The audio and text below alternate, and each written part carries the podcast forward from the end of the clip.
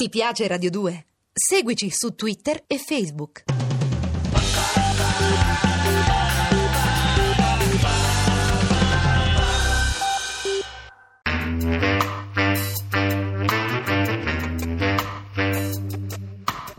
Alle 8 della sera. Il racconto delle cose e dei fatti.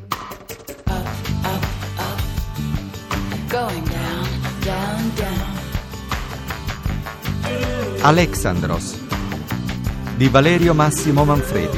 Going up, up, up. Going down, down, down. The sea is flecked with bars of gray.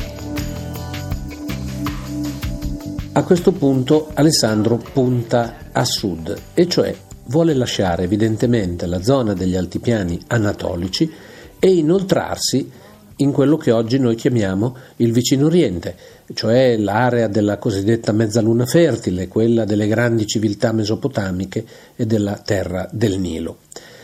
Per accedere all'area siriaca c'è uno sbarramento.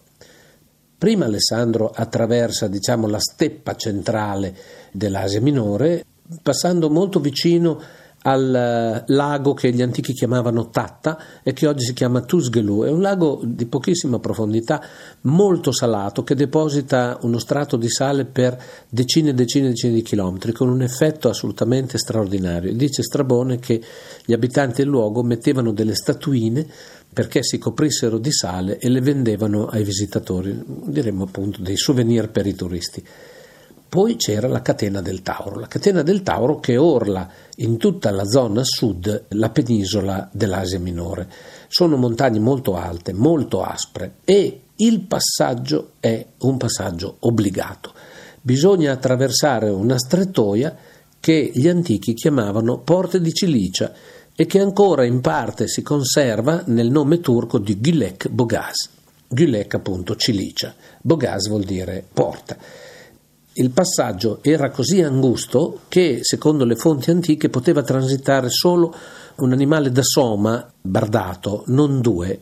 Poi questo passaggio era stato in parte allargato, in seguito fu allargato ancora, però ancora 15 anni fa, ancora 15 anni fa la strettoia delle porte cilice era veramente impressionante.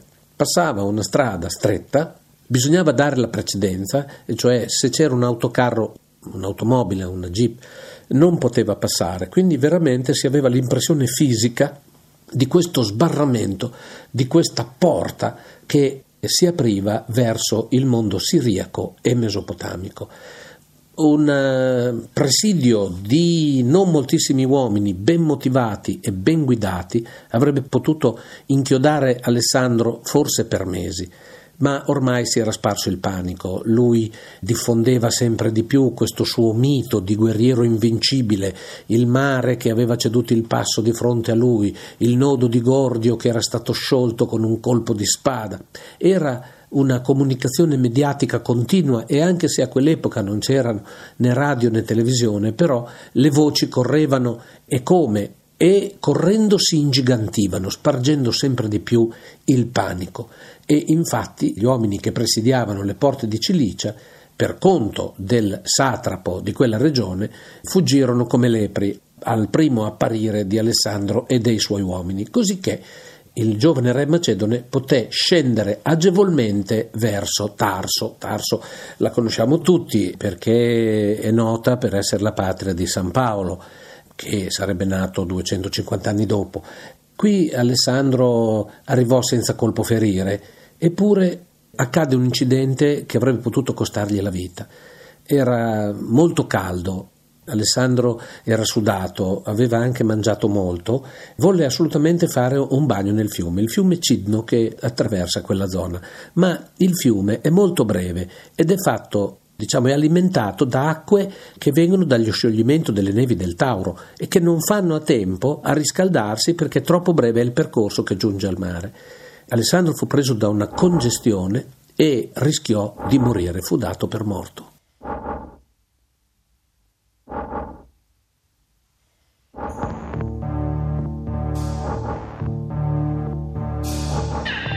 Più morto che vivo, Alessandro fu condotto al suo alloggio. Fu chiamato d'urgenza il suo medico Filippo, che era un allievo di Nicomaco, il quale cominciò a curarlo. Noi non sappiamo che cosa abbia fatto, può darsi che abbia usato degli emetici, può darsi che abbia usato dei rimedi naturali.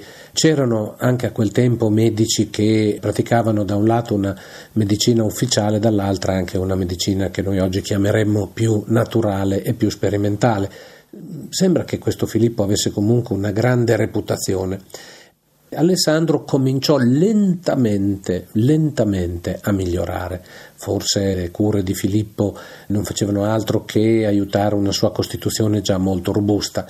Ma proprio nel corso di questo periodo di convalescenza si verificò un episodio che è riportato un po' da tutte le fonti, e cioè il generale Parmenione scrisse, mandò un biglietto ad Alessandro dicendo attenzione, mi risulta mi riferiscono che il tuo medico tenta di avvelenarti. Proprio in quel momento Alessandro riceveva Filippo che entrava con una pozione per somministrargliela come era solito. Alessandro con una mano prese la coppa con il medicamento, con l'altra allungò a Filippo il biglietto che lo accusava. Un gesto di completa fiducia per fargli capire che si fidava di lui ciecamente. Filippo non disse nulla, sorrise e eh, Alessandro beve tutto d'un fiato. Dopodiché, pian piano, egli continuò a recuperare, però nel frattempo c'erano altri problemi e altri guai, e cioè i soldati erano accampati in zone basse, paludose e cominciava a cominciavano a diffondersi delle malattie, forse la malaria, cominciava a diffondersi la dissenteria, probabilmente a causa di acque non buone che bevevano, bisognava muoversi e Alessandro verso la fine dell'estate cominciò a muovere verso sud.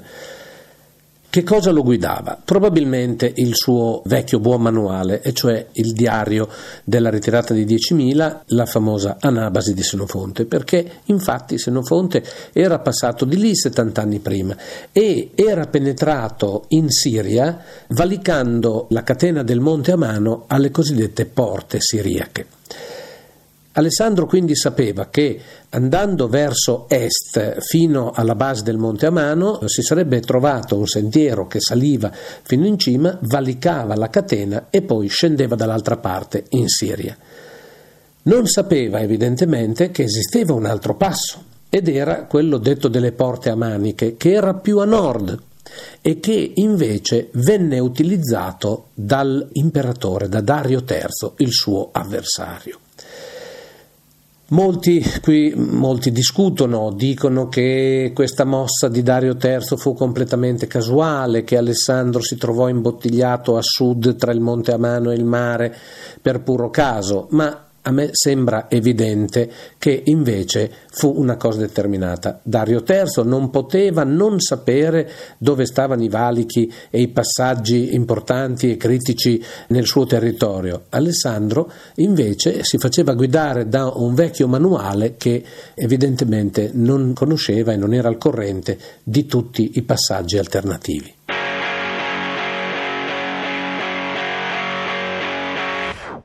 Il re aveva posto il campo alla base del monte Amano. Era ormai autunno inoltrato, faceva abbastanza freddo nonostante la latitudine e pioveva molto spesso. Ci fu anzi quella notte un grande intenso temporale. A un certo momento gli giunse notizia che il gran re era alle sue spalle. Era cioè in una località che si chiamava Isso Alessandro non ci volle credere. Com'era possibile? Se il passo, il valico era davanti a lui, come aveva potuto il gran re passare senza che lui se ne fosse accorto?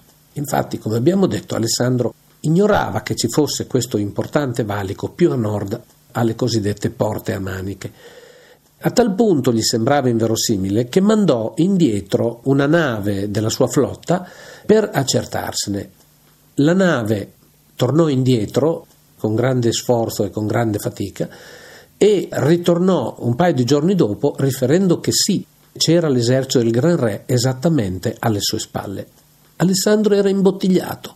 L'esercito nemico gli tagliava tutte le vie di comunicazione con la patria, davanti aveva le montagne, a fianco il mare. Era virtualmente, da un punto di vista strategico, in trappola. ma nulla valeva a scoraggiarlo.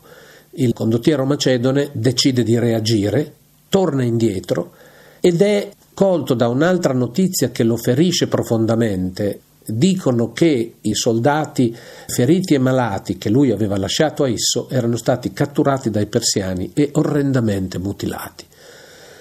Non sappiamo se questo sia un elemento, diciamo, di propaganda antipersiana, però elementi che testimoniano l'estrema crudeltà degli usi in Oriente sono abbastanza frequenti nelle fonti, anche in fonti non sospettabili, per cui forse ci possiamo credere. Alessandro tornò indietro e si ritrovò l'armata persiana, questa volta sì, almeno 100.000 uomini, schierati dall'altra parte del fiume Pinaro. Era una situazione estremamente svantaggiosa per Alessandro. Il fiume si era ingrossato per le piogge della notte prima, il terreno era scivoloso, dall'altra parte i persiani erano ben piazzati, ben attestati e il loro fronte superava di gran lunga quello di Alessandro. Le due armate sono una di fronte all'altra, sono schierate tra le colline che sono a est e il mare a ovest. Alessandro si lancia all'attacco, squillano le trombe, la falange si mette in marcia a lance basse. La cavalleria leggera e la fanteria leggera che sono disposti come un velo davanti all'armata persiana si vanno a schierare sui lati e rivelano la fanteria pesante di linea, i mercenari greci e la fanteria pesante degli asiatici.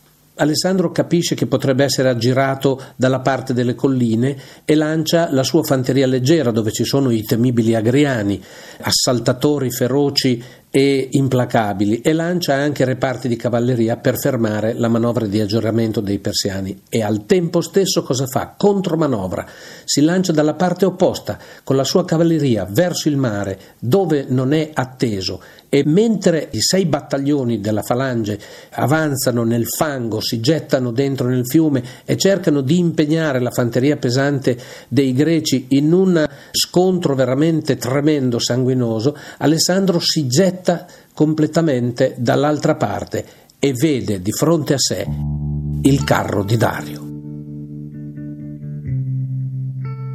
Forse accadde davvero quella scena che vediamo raffigurata congelata, cristallizzata nel tempo, nel mosaico di Pompei. Alessandro e Dario l'uno di fronte all'altro che si fissano negli occhi per alcuni interminabili secondi, i due signori del mondo fronte a fronte. È un momento di tensione tremenda.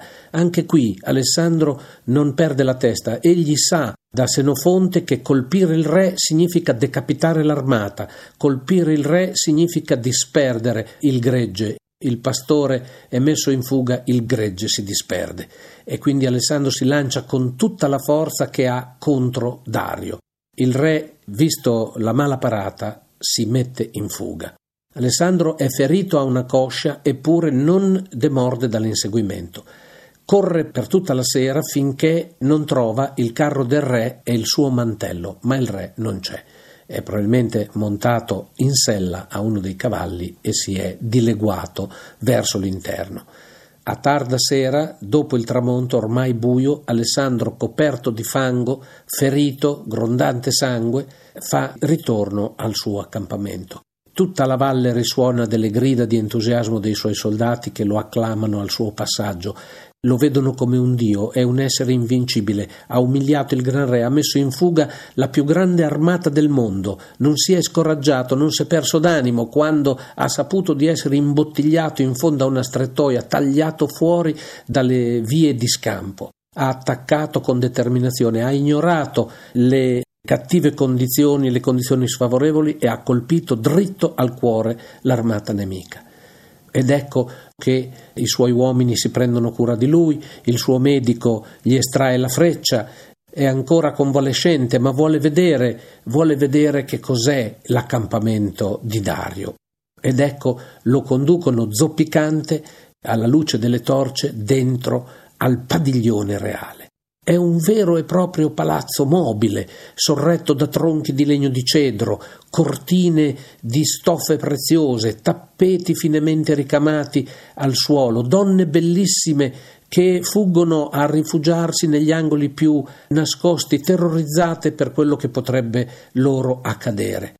Una vasca da bagno, cibi raffinati, servi, cuochi, profumieri, è una vera e propria reggia mobile quella tenda.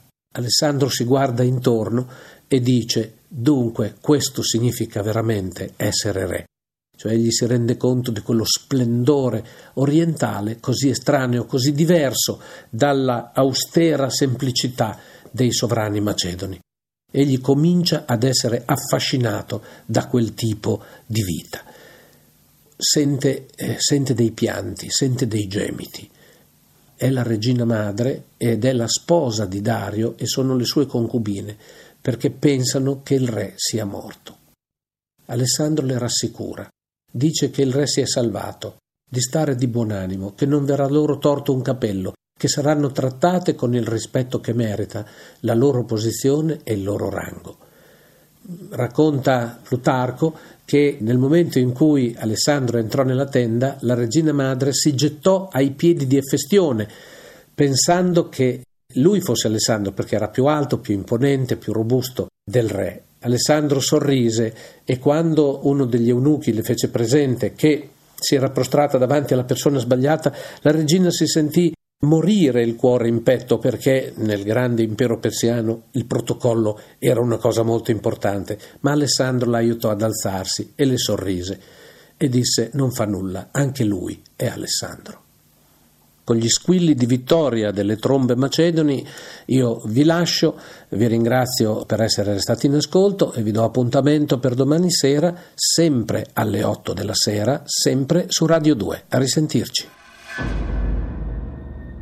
Alle 8 della sera. Alexandros di Valerio Massimo Manfredi. Regia di Giancarlo Simoncelli a cura di Angela Zamparelli. Ti piace Radio 2? Seguici su Twitter e Facebook.